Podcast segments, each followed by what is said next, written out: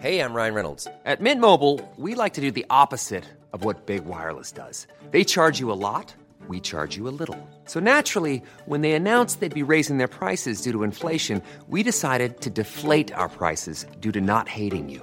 That's right. We're cutting the price of Mint Unlimited from $30 a month to just $15 a month. Give it a try at mintmobile.com slash switch. $45 upfront for three months plus taxes and fees. Promo rate for new customers for limited time. Unlimited more than 40 gigabytes per month. Slows. Full terms at mintmobile.com. Bonsoir à tous, ravi de vous retrouver pour Face à Rioufol avec Yvan Rioufol, euh, bien sûr. Bonsoir Yvan.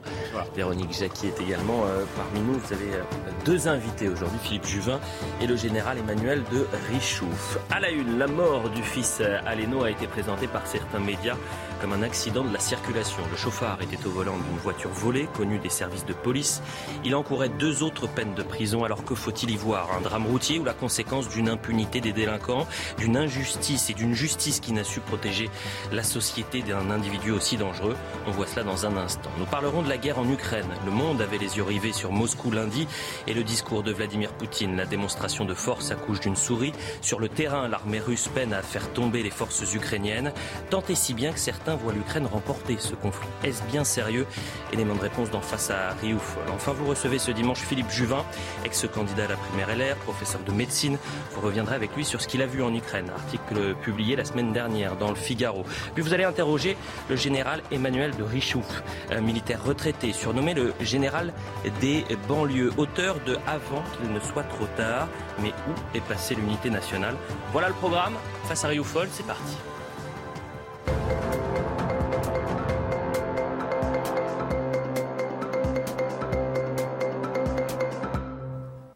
On va commencer avec la mort d'Antoine Aleno, fils du chef cuisinier Yannick euh, Aleno, tué par un chauffard à, Paris dimanche dernier. Ça a provoqué une vague d'émotions. Les circonstances euh, du drame ont joué, ainsi que la notoriété de la victime. Certains médias ont cru bon de, de parler d'accident de la circulation. Yvan, faut-il aller plus loin?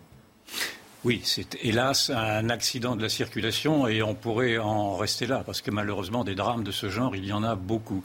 Simplement, effectivement, euh, la notoriété de la victime, fils de Yannick Aleno, un grand chef cuisinier, a fait qu'il y a eu un retentissement et une sorte de symbole, et l'on a vu que l'opinion pouvait naturellement, à travers ce drame personnel et ce drame familial, y retrouver également un drame plus national, si je puis dire, dans la mesure où cet accident, donc je, je, le rappelle tout de même, c'est un voleur de voiture ivre qui est rentré à plus de 100 à l'heure euh, dans un scooter alors qu'il était au feu rouge. Il a pris la fuite, euh, enfin le type a pris la fuite, etc.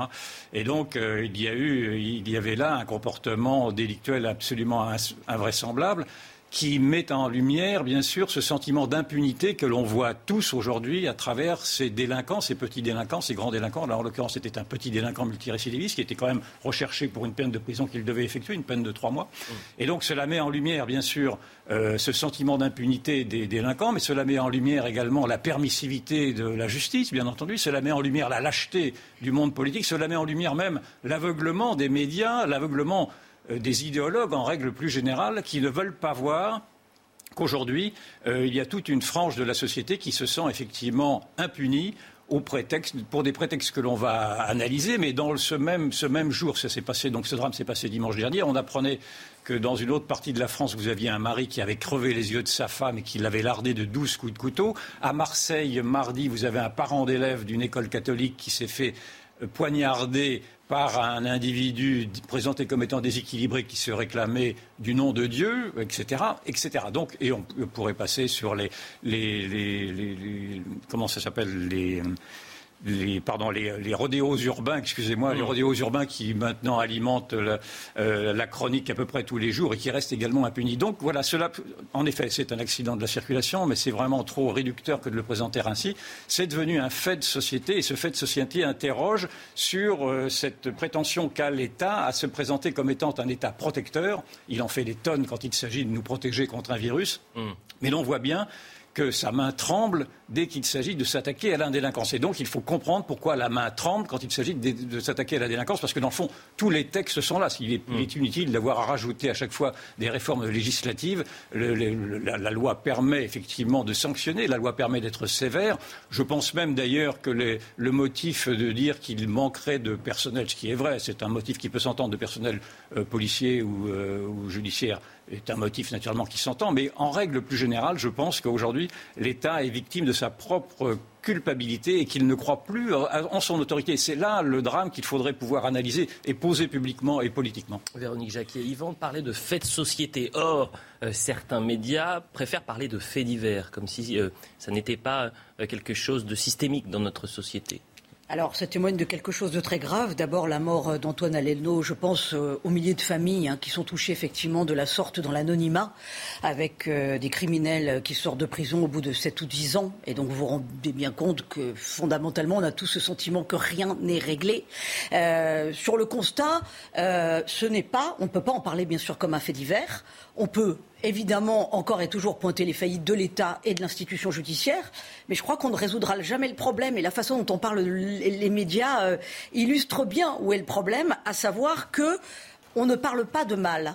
Et donc on ne s'attaque pas aux racines du mal, parce qu'on ne voit plus le mal, parce qu'on part du principe que ces individus sont bons par nature et que le mal c'est un malentendu. Parce qu'on ne voit plus ou on n'ose pas le voir. On ne veut pas le voir. Vous voyez ce que je veux dire? Non, on du principe qu'il n'existe plus. Pendant mm. des siècles, on a été capable d'avoir des débats philosophiques sur mm. est-ce que l'homme est bon par nature ou non. Mm. Maintenant, on part du principe qu'il n'existe plus. Donc, il y a, quand il y a des agressions au couteau, par exemple, l'auteur des agressions est toujours un déséquilibré, quelle que soit son origine d'ailleurs ou sa religion, quels que soient d'ailleurs les motifs religieux. Il y a une psychiatrisation de la violence parce qu'on ne veut plus la traiter, parce qu'on ne sait plus la traiter.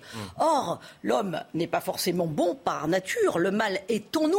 Et quelque part, les politiques devraient se dire, ils devraient avoir un petit peu cette grille de lecture euh, intellectuelle, spirituelle, c'est-à-dire c'est le mal ou nous. Et qu'est-ce qu'on fait pour protéger le citoyen? Hmm. C'est quand même une mission régalienne que de protéger le citoyen, que d'être en mesure de faire respecter la sécurité.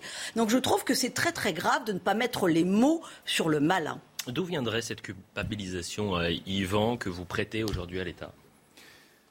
Je lui prête une culpabilisation, mais je lui prête plus gravement un aveuglement. Et ces deux, ces deux notions sont liées parce que ces deux notions, dans le fond, elles peuvent se résumer en une perméabilité de l'État par une idéologie que je trouve être subversive, qui est celle de la religion des droits de l'homme et de, l'antiracisme. Alors naturellement, on est tous pour les droits de l'homme et l'antiracisme. Je ne suis pas là pour dire que les droits de l'homme seraient indéfendables, ni l'antiracisme.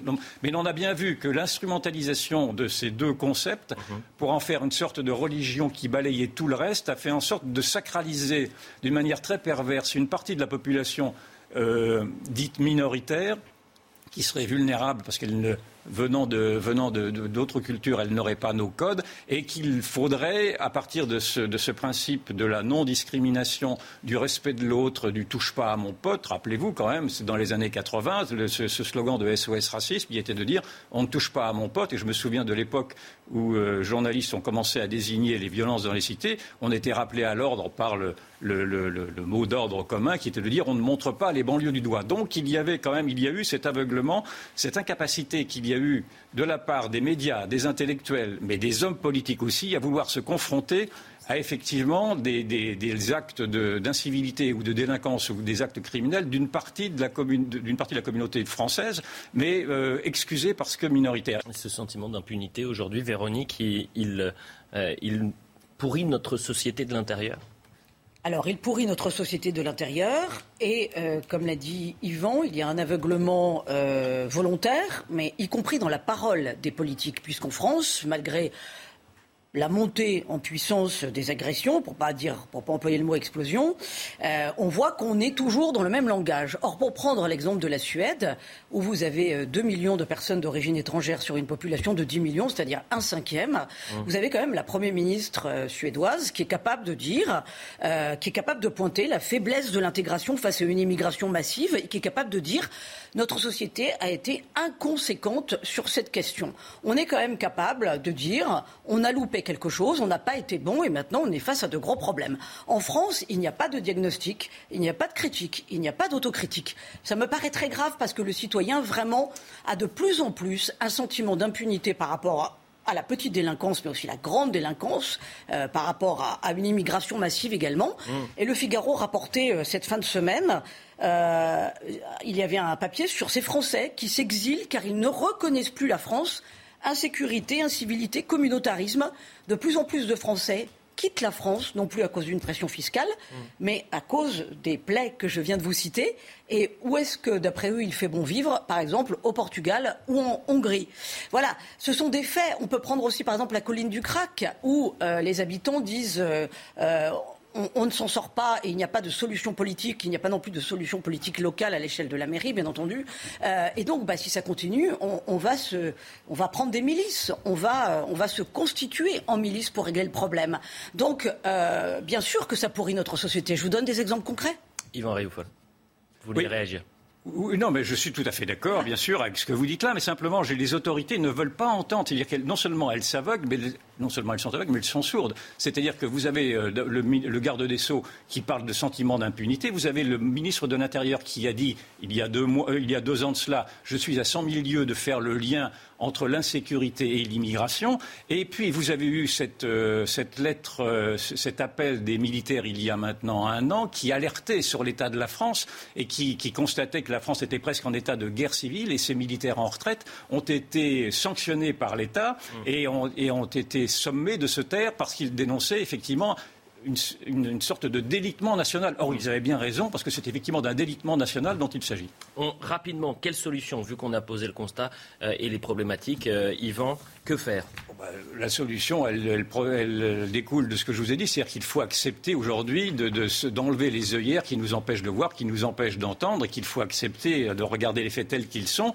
Il faut, il faut accepter de poser le problème du, lien qu'il y a aujourd'hui entre l'insécurité et l'immigration, ce que mm. font aujourd'hui les Suédois qui s'interdisaient de le faire. On avance. Deuxième thématique, on va parler de l'Ukraine. Grande question, vaste question. L'Ukraine peut-elle gagner la guerre? Le discours de Vladimir Poutine le 9 mai, jour anniversaire de la victoire russe euh, sur l'Allemagne nazie, a été moins virulent que prévu. Euh, comment vous interprétez euh, cet apparent recul, Yvan?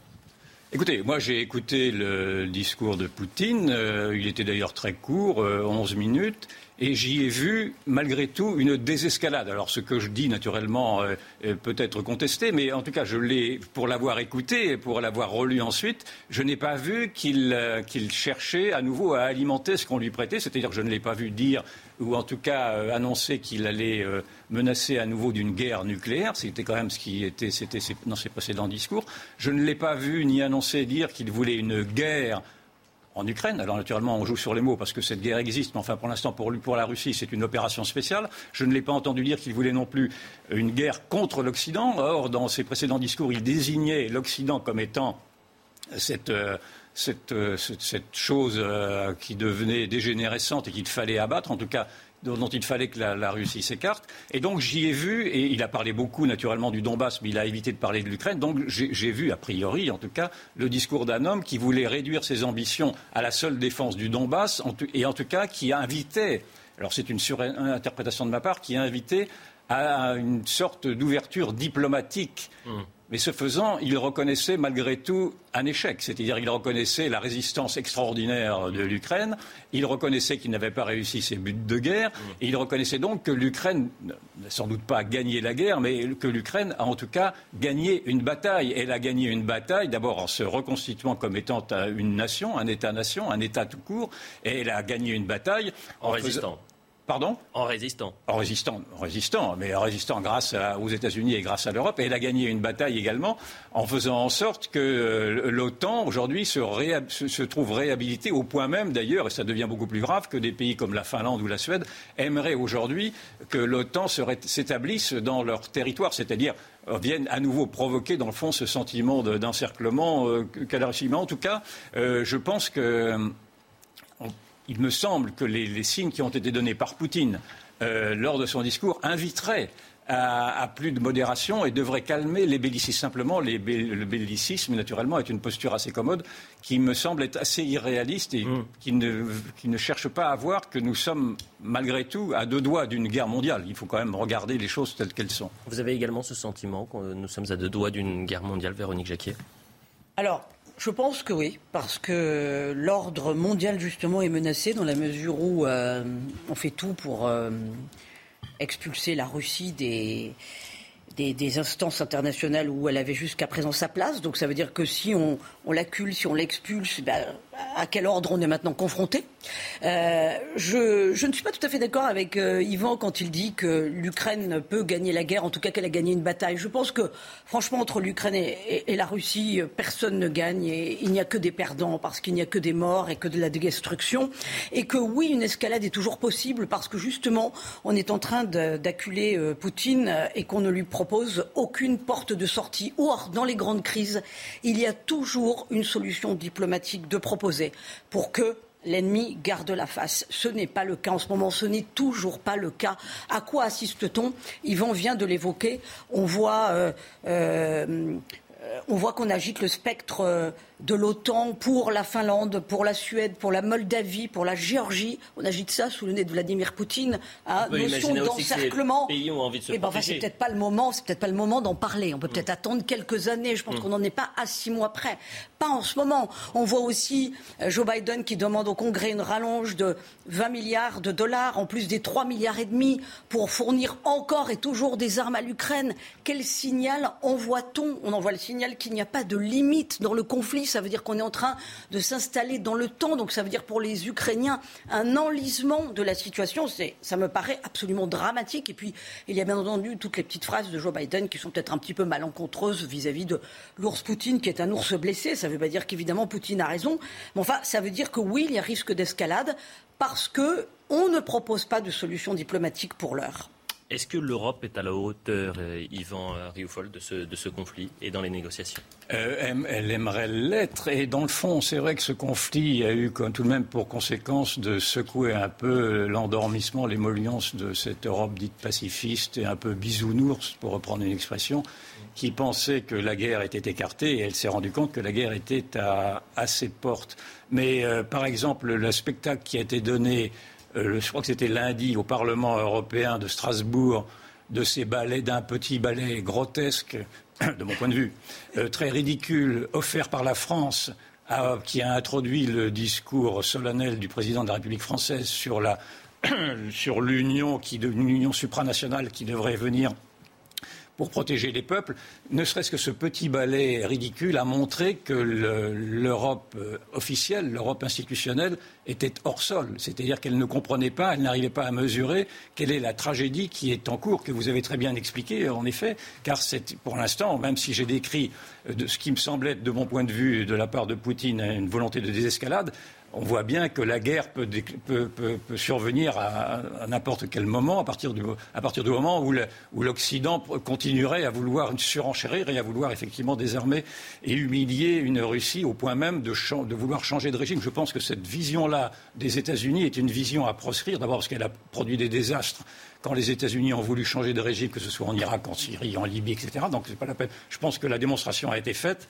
Et puis surtout, on ne pouvait pas effacer d'un trait de plume un peuple slave, un peuple euh, aussi, fier et aussi indispensable pour nous-mêmes d'ailleurs que le peuple russe. Donc euh, l'Europe n'est pas à la hauteur, et non seulement l'Europe n'est pas à la hauteur, mais en plus, elle me semblait tout à fait tributaire pour l'instant de la stratégie qui est qui est, euh, qui est décidé par Joe Biden lui-même. C'est-à-dire qu'on voit bien que c'est Joe Biden, les États-Unis, qui pour l'instant récoltent les fruits, si je puis dire, parlons de, de, parlant de, pardon de parler d'une manière aussi abrupte d'une guerre effectivement épouvantable, mais des fruits commerciaux, c'est-à-dire en revendant leur gaz de schiste, en revendant leur pétrole à nous-mêmes, en revendant leurs armes aux Allemands, etc. Et donc je trouve que certes l'Europe incontestablement s'est éveillée pour le moins, mais elle reste encore tout à fait en deçà, me semble-t-il, de la perception des dangers. J'aimerais que cette Europe-là, d'abord, euh, cesse de se mettre dans les traces de l'OTAN. J'aimerais, par exemple, que l'Europe arrive à, produire son propre OTAN, si je puis dire, c'est-à-dire à produire sa propre défense solidaire, en tout cas quand il s'agit de, s'inscrire en résistance à une dictature, car c'est bien de ceci dont il s'agit, une dictature qui veut la mort de nos démocraties libérales. Et en cela, Poutine est naturellement à combattre. Et, j'aimerais que cette Europe-là, effectivement, cesse de se balayer de grands mots, cesse de faire ces balais ridicules qui nous humilient tous, et qu'elle arrive à comprendre qu'en effet, l'histoire est tragique. Elle a encore investi cette semaine 500 millions d'euros euh, d'aide militaire donc accordée, je parle de l'Union européenne, accordée à, l'Ukraine. Dernière question, est-ce qu'il faut craindre aujourd'hui, euh, Véronique, une guerre nucléaire? Non pas aujourd'hui, mais peut-être demain pour l'instant, euh, chaque fois qu'un pays s'est doté de l'arme nucléaire et, et, quand ça a été le cas entre euh, d'un côté la Russie et les États-Unis, ça a quand même toujours plus ou moins servi à la dissuasion. Hein. On a vu que justement la guerre froide, on a essayé de trouver des portes de sortie plutôt que de dire on va aller jusqu'à une guerre nucléaire. On a l'impression que c'est plus un tabou aujourd'hui on a la sensation que c'est plus du tout un tabou, euh, que c'est plus une force de dissuasion, mais, que ça peut être une force ah, offensive. Ce n'est plus un tabou, mais ça fait partie euh, de, de, de, pour parler, pour montrer qu'on a des muscles et pour montrer justement qu'il ne faut pas aller plus loin, parce que justement, comme Vladimir Poutine est affaibli, euh, il dit attention, attention, attention. si, si vous allez un petit peu plus loin, si vous continuez à me provoquer, il y a toujours cette perspective-là, mais personne n'a envie, bien entendu, d'aller jusque là. pour rebondir sur ce que disait Yvan sur la place de l'Europe, moi je pense qu'effectivement non seulement il faut une Europe indépendante, mais il faut peut-être réentendre une voix de la France comme on en a été capable en 2003 euh, lors de, lors de, l'invasion de, l'Irak, quand la mmh. France a été capable de dire non à, à l'invasion de l'Irak avec Dominique de Villepin. Pourquoi est-ce qu'on n'est pas capable de plaider pour la neutralité euh, de l'Ukraine, pour dire euh, l'Ukraine n'a pas sa place ni dans l'OTAN ni dans l'Europe Pourquoi est-ce qu'on n'est pas capable d'imaginer un statut comme pour la Finlande au sortir de la Deuxième Guerre mondiale ou pour L'Autriche, en 1955, ça a fait de ces pays des pays souverains et libres. Ce serait une façon d'imaginer un avenir pour l'Ukraine. Moi, j'aimerais entendre des grandes voix de la diplomatie sur cette voie-là, cette voie médiane, cette troisième voie, euh, plutôt qu'effectivement d'entendre parler de menaces nucléaires menace nucléaire, euh, il faut la prendre au sérieux aujourd'hui, ah, Il faut la prendre au sérieux incontestablement, même si je vous ai dit préalablement que dans le discours de, Poutine, dans le dernier discours de Poutine, il n'en faisait pas référence. Enfin, il y avait une issue diplomatique. C'est comme ça que vous le traduisez. C'est comme ça que je l'ai perçu, mais je peux me tromper également. Mais en tout cas, il n'a pas, pas cette fois-ci exprimé cette menace nucléaire qu'il avait exprimée à plusieurs reprises dans ses textes, parce que j'ai lu ses textes et là, c'est tout, tout, à fait lisible. Non, je pense que donc cette menace euh, s'éloigne peut-être, mais elle est toujours là, et elle sera là d'autant plus que si on laisse cette guerre devenir une guerre entre les États-Unis et la Russie. C'est un petit peu ce pli qui, est, qui, se prend. C'est-à-dire que non seulement l'Union européenne n'arrive pas à, s'imposer face aux États-Unis, mais ce sont les États-Unis qui sont en train de régler leurs comptes et leurs comptes de grande civilisation entre le monde libre, dans le fond, et le monde slave, en tout cas. Et il ne faudrait pas. Et, les États-Unis sont prêts à aller jusqu'au bout. Quand vous entendez Biden, il fait euh, et d'autres de ses ministres des Affaires étrangères, de pas l'équivalent, euh, ils sont assez inquiétants de vouloir, en effet, vouloir humilier humilié à ce point Poutine, sachant que naturellement un pays humilié, un homme humilié peut aller aux extrémités et aller aux extrémités concernant les armes de dissuasion, ça peut, ça peut aller en effet jusqu'à une arme nucléaire. Donc cette arme nucléaire reste quand même encore au cœur du débat. Voilà ce qu'on pouvait dire dans cette première partie. On reprend euh, notre soupe dans un instant. Euh, nous aurons Philippe Juvin et le général Emmanuel de Richouf. Je lui poserai toutes euh, les questions puisque Philippe Juvin est allé en Ukraine. Il, en revient. il, en revient. Il va vous raconter ce qu'il a pu vivre sur le terrain. A tout de suite pour Face à Rioufol. La suite de Face à Rioufol, toujours avec euh, Yvan bien sûr et Véronique euh, Jacquier. Vous recevez ce dimanche Philippe Juvin. Bonsoir Philippe, vous êtes professeur de médecine, chef euh, des urgences à l'hôpital Pompidou, ex-candidat à la primaire Les Républicains et auteur de Je ne tromperai jamais leur confiance.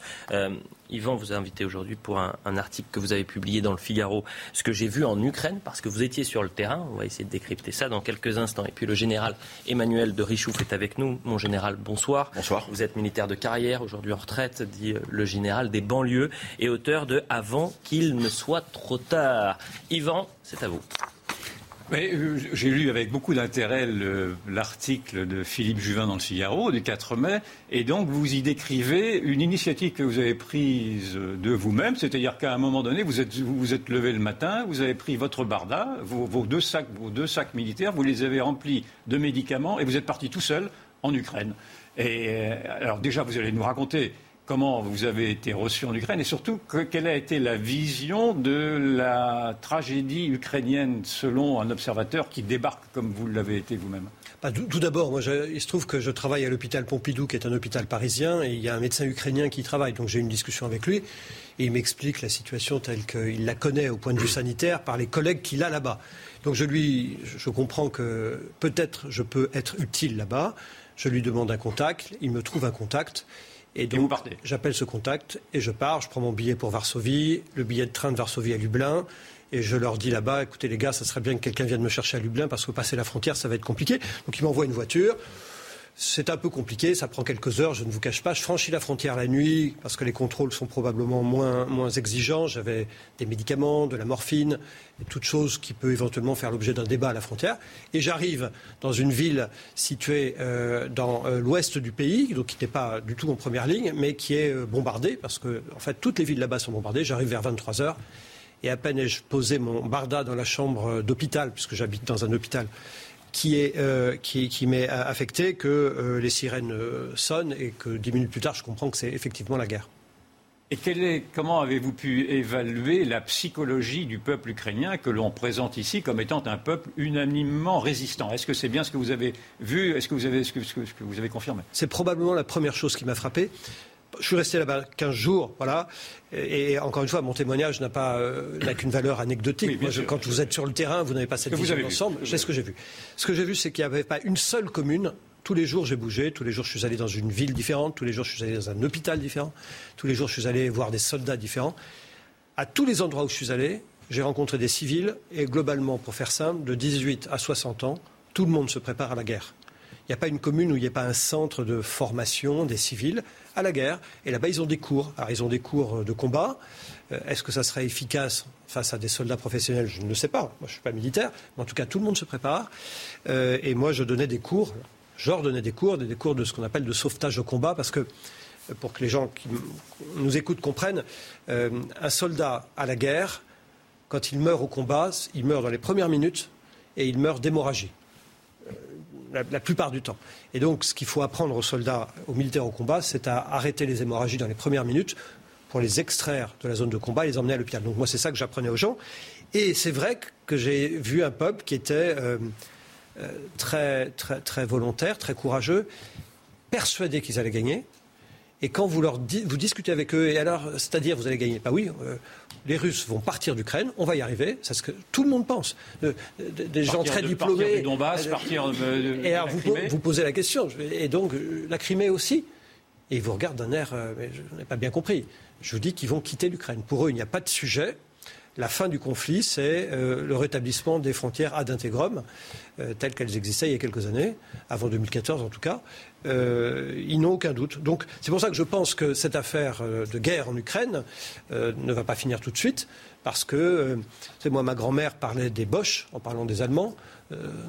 Plusieurs dizaines d'années après la guerre, je, pense qu'on est, on est dans cette situation-là. Où vous êtes de ceux qui face à deux, peuples qui vont pendant des années être. C'est ça. Vous êtes de ceux qui pensaient que cette guerre maintenant va, devenir une guerre de position, va, va s'installer dans la durée et qu'elle risque d'alimenter la chronique des dix prochaines années. C'est ce que vous Enfin, des dix, des vingt, des trente prochaines années. Ce, qui est, ce, qui est, certain, c'est que pour tenir un pays qui est plus grand que la France métropolitaine, hein, euh, pour le tenir, si par extraordinaire, les Russes, et ce n'est pas le cas aujourd'hui, arrivaient par des victoires militaires à battre les Ukrainiens, donc à occuper le terrain, ce n'est pas 100 000 personnes qu'il faudrait, c'est 2 millions euh, de soldats pour occuper physiquement, compte tenu euh, de, tout ce peuple qui est extrêmement prêt, remonté, très patriote. Donc c'est pour ça que ça va prendre du temps. C'est pour ça qu'une des hypothèses, et euh, moi j'écoute ceux qui savent, une des hypothèses, c'est que finalement les Russes, devant la difficulté à avancer, c'est quand même le cas. Souvenez-vous que dans les premières heures de la guerre, on a dit Kiev va tomber cette nuit. vont probablement faire la part du feu, se, se, mettre à l'est, une forteresse à l'est, et de l'est, ils vont maintenir leur position et faire ce qui s'est passé en Syrie, c'est-à-dire une guerre qui va jouer avec le temps, et puis de là, méthodiquement, ils vont détruire de l'est l'Ukraine. C'est ce qui se passe actuellement. Quel est, l'objectif de guerre des Russes? Est-ce que vous avez réussi à comprendre ce qu'il y avait dans la tête de Poutine, malgré tout? Oui, je, je pense que l'objectif de guerre, c'est de détruire l'Ukraine faire en sorte qu'il n'y ait pas, euh, qu'il y ait, qu'il n'y ait pas de euh, qu'on pousse euh, les pays voisins à comprendre que c'est dangereux de tomber dans les bras de l'OTAN. C'est aussi un message qui est, donné à beaucoup de pays périphériques de, la Russie. Et donc de là, Poutine se met à l'est, il détruit méthodiquement l'Ukraine. Ça prendra six mois, un an, deux ans, trois ans.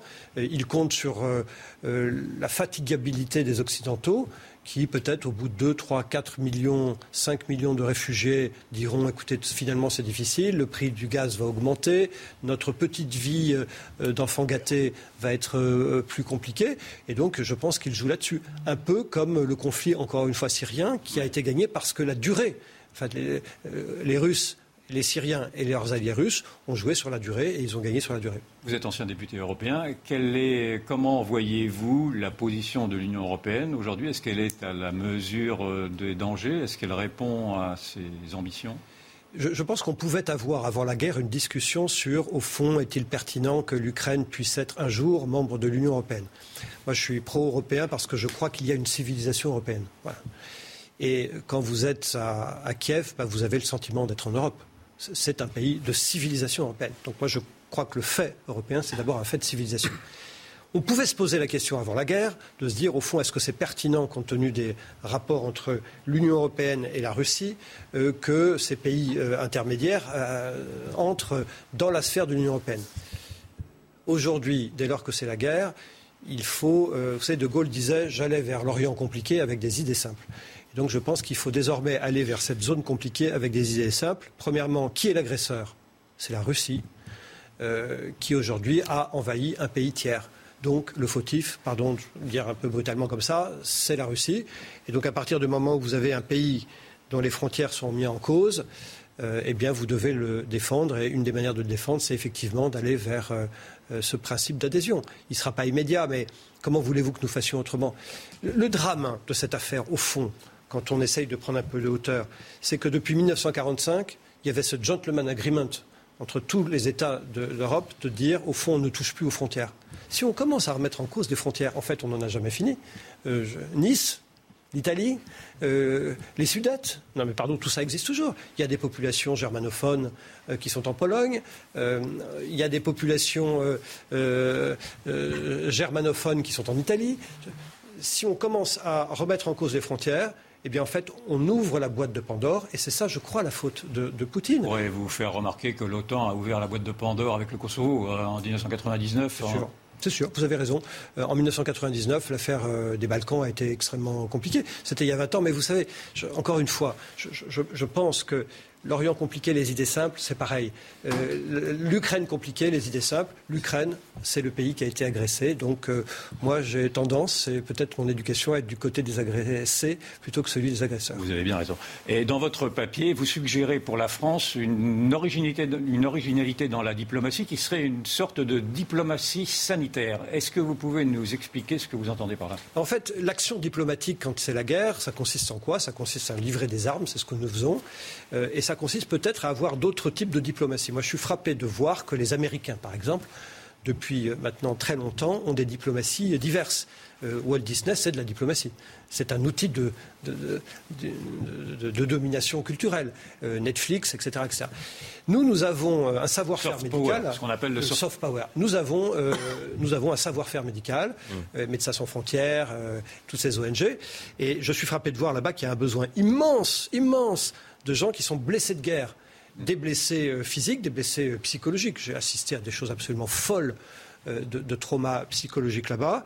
Est-ce que finalement une manière d'aider les Ukrainiens ne serait pas de, de prendre en charge seulement, je ne parle pas des Français, je parle des Européens, des blessés de guerre dans des hôpitaux civils ou militaires ukrainiens qui attendent par centaines d'être opérés et que nous pourrions opérer. C'est une ça ne se fait pas. Ça ne se fait pas pour l'instant. Bah, en fait, c'est frappant. moi, j'ai fait rapatrier un ou deux patients qu'on m'a présenté là-bas, grâce au Quai d'Orsay qui était extrêmement efficace. Mais c'est vrai que la première réponse qu'on me faisait au Quai d'Orsay, c'était de dire ah oui, mais les, euh, les Ukrainiens n'ont pas de demande. Et ce que, je peux témoigner de la chose suivante. Dans les pays européens, il y a une, il y a, il y a, les gens sont prêts au pied de guerre, sur le, sur le, sur le pied de guerre, et disent nous sommes prêts à accueillir des blessés. Mais disent les Ukrainiens n'ont pas de demande. Et chez le côté ukrainien, moi je l'ai vu, il y a des centaines de blessés qui sont en attente. Vous avez deux tuyaux. Vous avez un tuyau ukrainien en disant nous on aimerait vous donner des blessés, et les Européens disent on est prêts, mais vous n'avez pas de demande. Il faut que les deux tuyaux correspondent. Aujourd'hui, ne correspondent pas. C'est une question d'organisation. Et voyez, le bénéfice diplomatique que nous pourrions tirer de cette affaire est immense sans les difficultés, parce qu'il y a aussi une difficulté, il faut bien le dire, sur les livraisons d'armes. Vous êtes un homme politique. Est-ce que vous avez fait cette proposition à des représentants au gouvernement euh, Eh bien, euh, quand, quand euh, l'ambassade de France, qui était à Lviv à l'époque, parce que Kiev était bombardé, j'étais à Lviv aussi, c'est une ville qui est très souvent bombardée, il y a un très grand hôpital, a su que j'étais là-bas, ils m'ont contacté, des gens vraiment très très efficaces, et nous avons discuté ensemble, et ils ont fait la proposition au Quai d'Orsay à Paris de industrialiser en quelque sorte le processus que je faisais moi de façon artisanale. Et, je crois que c'est une piste qu'ils travaillent. Alors maintenant, je, ne sais pas si, elle est prête à être mise en œuvre, mais c'est une, encore une fois, c'est une piste que la France pourrait euh, multiplier, et pas seulement en Ukraine. Euh, nous avons une médecine qui est, euh, qui est reconnue. Nous pouvons en faire un outil de, de soft power considérable. Merci beaucoup. On avance euh, avec le, général. Moi, j'avais juste une petite question. Permettez-moi, je, vous avais dit, je ne suis pas militaire, mais je sais que vous avez euh, l'expérience des théâtres des guerres et des, catastrophes au, contact des militaires. Est-ce que sur le terrain, euh, parce qu'on parle beaucoup de crimes de guerre, vous avez pu avoir des témoignages ou même être témoin de ces crimes de guerre? Alors, je n'ai pas été témoin de ces crimes de guerre. J'ai eu beaucoup de témoignages, beaucoup de témoignages, parce que j'étais, à un moment, j'ai fait une conférence par Zoom avec quelques hôpitaux, qui des hôpitaux du front, qui étaient sous le feu. Donc, en direct, on voyait les gars qui, qui, opéraient, qui traitaient, et tous me rapportaient euh, des exactions sur des civils, des mmh. exactions gratuites. Et j'ai un exemple à vous donner très précis, c'est que à Lviv, qui est une grande ville à l'ouest du pays, grand hôpital, le psychiatre me raconte cette affaire. Il me dit, écoute, c'est bien simple, je n'ai jamais vu ça. On a des gens, des civils blessés dans l'est du pays et qui, mettent, qui sont blessés sous les bombardements, qui vont se cacher dans les caves alors qu'ils sont blessés, pas traités, qui mettent 20 jours, certains ont mis 20 jours à partir de chez eux pour arriver jusqu'à Lviv avec toutes leurs blessures. Pourquoi? Ils ont mis 20 jours parce que dès qu'ils sortaient de leur cave, les, soldats leur tiraient dessus. Il me dit comment voulez-vous que les gars, dans la crasse, dans la douleur, pendant 20 jours, ne gardent pas de séquelles psychologiques mmh. Les types arrivent à Lviv, ils sont hospitalisés. La première nuit, ils sont hospitalisés, il y a les sirènes d'alerte. Qu'est-ce qui se passe? Il me raconte quelque chose qu'il n'a jamais vu, que je n'ai jamais vu. Tous ces patients se lèvent de leur lit, se mettent à courir partout, paniqués, à la seule sonnerie euh, de l'alarme, parce que ça s'appelle un psychotrauma. Donc les séquelles psychologiques et, physiques vont être considérables euh, de, ces, de ces exactions. Merci beaucoup Philippe Juvin. On passe au général Emmanuel de Richouf. Merci d'être avec nous, militaire de carrière, je le disais, aujourd'hui en retraite. Général des banlieues, et vous allez parler de la France avec Yvan Réaufol. Ben, nous parlions de, la violence qui s'est institutionnalisée, en tout cas banalisée, et euh, le, général de Richouf a une proposition qui va faire sursauter, qui va ouvrir la polémique naturellement, qui est de vouloir impliquer l'armée dans certaines l'armée ponctuellement dans certaines banlieues afin de suppléer les dispositifs policiers qui n'arrivent plus à, répondre à cette augmentation de la violence. Et, vous vous appuyez sur euh, votre expérience que vous avez déjà eue précédemment en banlieue, qui a été euh, précisément d'essayer de faire venir à vous, à travers l'armée, un certain nombre de, jeunes des cités. Présentez-nous d'abord votre expérience et dites-nous ensuite comment elle, peut être, comment elle pourrait être généralisée. Bah, écoutez, merci, merci et bonsoir. Euh, si vous voulez, cette, euh, mon expérience a commencé il y a à peu près 15 ans lorsque s'est posé la question de savoir euh, comment faire pour que des jeunes de banlieue qui sont en déshérence puissent intégrer la société au, au sens large, c'est-à-dire se sentir français tout simplement par le, par le biais de la langue, de l'histoire et puis d'un travail. Et j'ai travaillé avec deux personnes qui étaient un chef d'entreprise de banlieue du 93 qui cherchait désespérément de la main-d'œuvre, qui n'arrivent pas à la trouver, en me disant si je n'ai pas cette main-d'œuvre, je vais être obligé de faire mes boutiques. Et à côté de ça, des formateurs de banlieue avec qui je suis toujours en relation, qui me disaient Mon général, toi qui as toujours des idées, écoute, il faut que tu viennes à notre, aide que j'ai des, jeunes de banlieue qui sont dans les caves, dans les, caves et dans les cages d'escalier. J'essaie de les former, mais si je ne leur donne pas finalement chaussures à leurs pieds, c'est-à-dire trouver un travail, eh bien, ils repartiront, ils repartiront d'où ils viennent, c'est-à-dire dans la drogue, etc.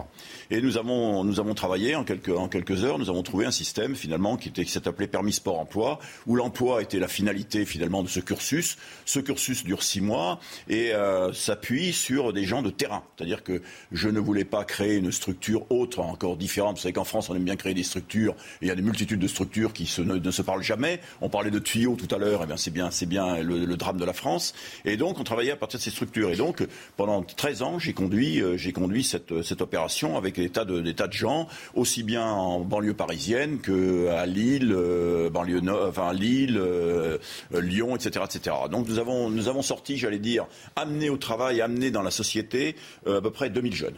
Voilà, donc c'était une, certaine fierté puisque nous avions euh, 2000 euh, jeunes, c'est-à-dire que nous avions un taux, de réussite sur 6 mois de 80%, 90%. Mais cette expérience n'a pas été renouvelée. Alors cette expérience n'a pas d'abord cette, cette, expérience, comme euh, comme vous, comme vous l'évoquez, n'a pas été euh, n'a pas été prolongée, n'a pas été déployée à mon corps défendant d'ailleurs, puisque je suis allé voir des tas de ministères, j'ai comment j'ai été voir deux présidents de la République que j'ai côtoyés pendant une demi-heure pour leur dire voilà ce que je fais, mon général, ce que vous faites est formidable, on, on vient on, arrive. J'attends toujours. Euh, voilà. Donc, mais c'est la France. Hein, donc, euh, si vous voulez. Et ces jeunes, je me suis rendu compte, si vous voulez, que euh, contrairement à ce qui est dit ici et là, dans nos banlieues, nous avons des gens formidables qui, qui s'en sortent.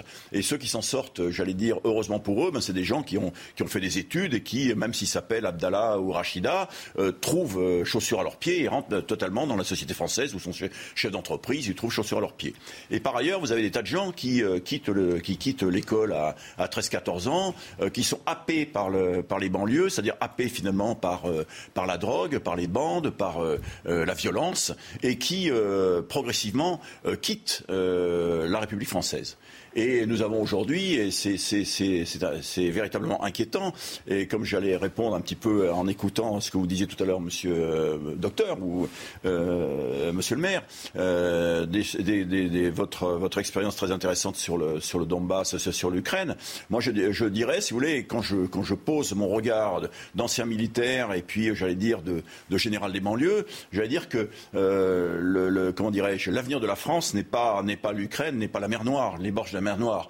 L'avenir de la France, ce sont ses banlieues. C'est-à-dire qu'il faut véritablement qu'aujourd'hui, euh, nos politiques, quels qu'ils soient, prennent à bras le corps euh, ce problème. Sinon, nous allons vers une scission de la société. Et qui dit scission de la société dit, euh, in fine, eh ben, une, déshérence de notre République. Donc vous allez beaucoup plus loin que votre première expérience, qui était simplement une, qui était une expérience d'intégration. Là, vous, vous, vous suggérez une expérience d'occupation, si je puis dire. Enfin, non, alors vous êtes, militaire. Vous, vous, êtes, euh, vous êtes là aussi, vous avez un langage de journaliste. Euh, l'occupation, c'est quelque chose, on a l'impression de voir l'occupation. Pas du tout.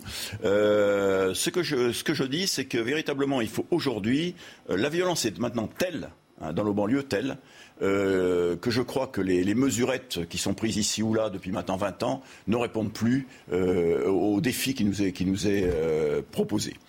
Euh, je crois que là, véritablement, il y a trois choses à faire. La première, c'est la première chose, c'est poser le problème. La deuxième, c'est avoir les hommes qui conviennent. Et la troisième, c'est avoir une tactique, euh, une tactique générale et j'allais dire globale. Alors, qu'est-ce qu'il faut faire? Je me suis heurté pendant ces 15 années à un empilement euh, un empilement d'administrations, de, structures, euh, d'associations, de, formations, etc., qui font que, in fine, en bas de l'échelle, en bas euh, dans nos banlieues, où les gens attendent, attendent quelque chose de l'État, attendent quelque chose des gens, des gens, ben finalement, il n'arrive rien, c'est-à-dire pas grand-chose. Et donc, on, les, milliards qui sont déversés, ben, j'allais dire, favorisent ou du moins abondent vers ceux qui, ceux qui sont qui devraient être, qui devraient faire. Donc je dis ça, il faut véritablement avoir un audit complet et, mettre, et mettre en place une structure interministérielle dont la seule, la seule j'allais dire, mission, c'est véritablement de faire, de, faire, de faire en sorte que le, les choses avancent. La deuxième, la deuxième chose, c'est avoir les hommes et les femmes. Les hommes et les femmes qui fassent le, boulot, le job. Hein, le job. C'est-à-dire que quand vous allez dans une banlieue et que vous avez des jeunes, des jeunes comme des moins jeunes, euh, c'est pas, pas simple. C'est pas parce que vous êtes dans un bureau parisien que vous arrivez en banlieue, vous dites coucou, me voilà, et voilà ce qu'on va faire. On vous écoute pas. Hein, les gens se détournent. Je voyais tout à l'heure, je voyais tout à l'heure ce qui se passait à Marseille tout à l'heure euh, avec un, avec un, opérateur truc. C'était la vocifération. Les, gens ne prennent pas au sérieux. Ils, ils, veulent pas voir de Parisiens, etc. Euh, donc ces hommes et ces femmes, qui seraient-ils? Eh bien, on prendrait, on prendrait d'abord, en premier lieu, celles et ceux qui font déjà les choses et qui les font bien. Euh, qui ne soient pas des rigolos euh, qui, prennent de l'argent pour, pour se faire plaisir et en quelque sorte se remplir les poches. Non, on fera. Et puis des militaires. Moi, je pense qu'il y a des militaires, des militaires, euh, des réservistes, des gens qui quittent les institutions, qui sont parfaitement capables à, leur niveau qui serait le leur, en banlieue, de faire en sorte que les jeunes nous écoutent. Les jeunes écoutent. Les jeunes écoutent les militaires. Pourquoi? Parce que ce sont les, ce sont, il dit, hein, je rapporte un peu le truc. Tu es le seul qui nous dit ce que tu vas faire. Tu fais ce que tu dis. Voilà. Donc, tu es honnête. tu es là, euh, tu nous écoutes et on te suit. Mais excusez-moi de vous interrompre, mais cette présence militaire dans des cités difficiles pourrait être vue quand même comme un acte de provocation par ceux qui précisément veulent affronter la République et qui affronteraient là des militaires. Est-ce que vous ne craignez pas de susciter un processus de guerre civile? Alors c'est le, moi je moi je moi je crains moi je crains rien si vous voulez. Le, la question la question si vous voulez, vous avez toujours les gens qui vont souffler sur les braises en disant ah, met des militaires là là, mais d'abord un ils ne connaissent pas. C'est-à-dire que ceux qui disent ça, autour de la table comme ailleurs, ils ne nous connaissent pas. Les Un militaire, il est armé. Un militaire, il tire. Il ah, pas, moi, pour, aller former, pour aller former des jeunes, je, moi, j'avais pas d'armes. J'allais former des jeunes, j'y allais comme ça, je, je formais des jeunes. J'ai pas, pas besoin d'armes. La formation, c'est on n'a pas besoin d'armes. En général, vous parlez de, de militaires euh, euh, force armée ou vous parlez de, non, je de gens qui ont une expérience L'expérience militaire, des gens qui ont quitté le service actif et qui, qui sont maintenant à la retraite, comme, comme moi, des, gens comme moi qui sont tout à fait capables de ceci, mais vous parlez également de la. Je vais y venir. Alors, je vais y venir. Rapidement, rapidement parce que le temps passe vite. Oui, d'accord. Donc là, et puis la, la, la, la troisième chose, c'est qu'est-ce qu'on va faire? Eh bien, évidemment, il faut qu'on ait un cursus, c'est-à-dire qu'on ait les gens. Si vous voulez, maintenant, vous leur dites, tu vas faire, tu vas passer ton permis de conduire. L'autre, on va lui dire, tu vas retourner à l'école. Il n'y a pas de cursus, il n'y a pas de continuum. Il faut que les gens aient une véritablement une vision des choses dans le, sur le moyen et le long terme. Et ça, ça me paraît très très important, hein, de manière à redonner confiance aux gens. Alors pour faire tout ça, pour faire tout ça, qu'est-ce qu'il faut? Ben, il faut la sécurité dans nos quartiers. La sécurité dans nos quartiers, on va pas faire la sécurité dans 1000 quartiers. Aujourd'hui, vous avez 1000 quartiers qui échappent à la République. On ne va pas ça, on va commencer par 3 ou 4. Et là, c'est là où je dis, aujourd'hui, qu'est-ce qu'on voit? La police ne tient, pas, ne tient pas le quartier. La police n'est pas présente la nuit. Elle fait des coups. Vous savez que la, police, quand elle vient, tout le monde la harcèle. C'est-à-dire que nos, policiers sont harcelés, sont harcelés jour et nuit. Dès qu'ils arrivent, c'est cocktail Molotov, on arrache les gens des voitures, on les tabasse, etc. Donc, j'allais dire que quasiment nos policiers, c'est une, cristallisation de la violence. Donc il ne faut pas qu'ils soient là. Il ne faut pas qu'il soit là. Donc, vous me dites, qu'est-ce qu'on va faire pour euh, rétablir, j'allais dire, la sécurité, l'esprit sécuritaire? Il faut que les gens qui sont dans les quartiers, les civils qui sont dans les quartiers, puissent descendre acheter, acheter leur, leur, pain le soir à 20h, puissent se promener dans les rues. Et comment vont-ils faire? Eh bien, nous mettons, eh bien, je dis, à ce moment-là, je fais ce que j'ai fait moi. Vous mettez, vous mettez une unité, une unité de, d'active, d'active, qui ira au pied des immeubles et qui restera le temps qu'il faudra. Armé ou non?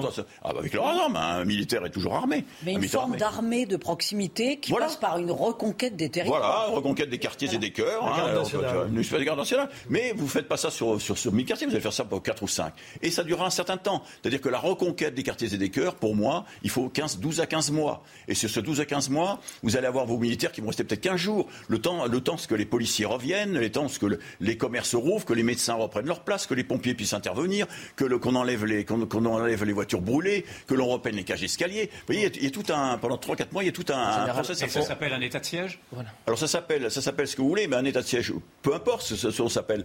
Quand vous avez, quand vous avez mis, quand vous avez mis les Français pendant deux ans, vous avez, vous avez mis euh, chez eux avec les masques, ils ne bougent plus, ils ouvrent pas la fenêtre, ils ferment la fenêtre, on ne sait plus où on en est. Vous avez fait, vous avez eu un état de siège, vous avez, vous avez la République qui s'est, qui s'est comportée euh, en dictature quasiment. Donc je vois pas pourquoi on n'arriverait pas à faire dans les quartiers extrêmement difficiles où on sait qu'aujourd'hui vous avez des trafics d'armes, où on n'y va plus parce que vous êtes atteint par les kalachnikovs, etc. Il faut, il faut commencer par travailler sur ces Je vous, je, vous, je, vous, donne mon billet, je vous parie mon billet, que quand vous aurez fait 4 ou 5 quartiers sur 15 mois, je dis 15 mois, que la population sera bien, sera, aura compris l'acte que je veux faire, eh bien vous verrez que tout ça, ça se passera très très bien.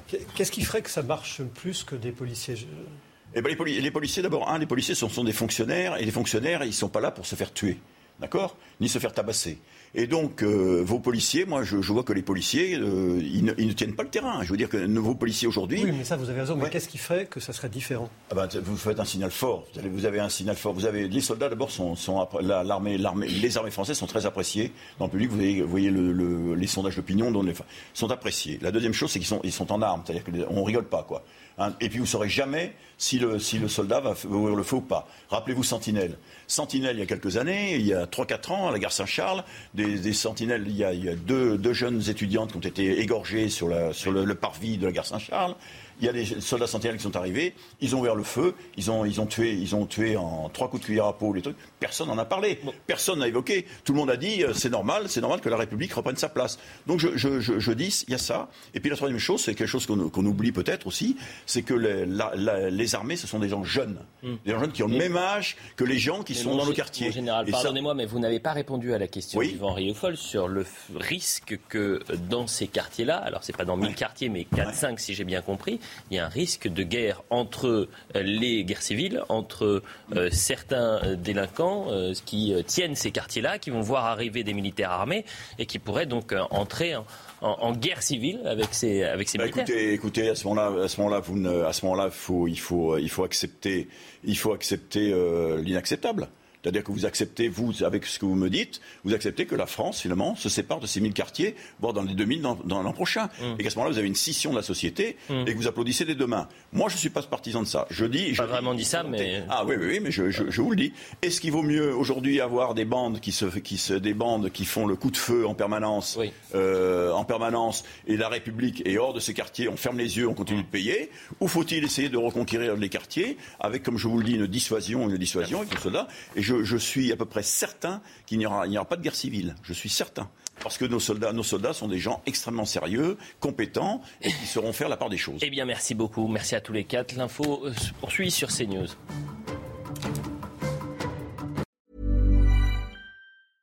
Hey, it's Paige DeSorbo from Giggly Squad. High quality fashion without the price tag? Say hello to Quince. I'm snagging high-end essentials like cozy cashmere sweaters, sleek leather jackets, fine jewelry, and so much more. With Quince being 50 to 80% less than similar brands. And they partner with factories that prioritize safe, ethical, and responsible manufacturing. I love that. Luxury quality within reach. Go to quince.com slash style to get free shipping and 365 day returns on your next order. Quince.com slash style.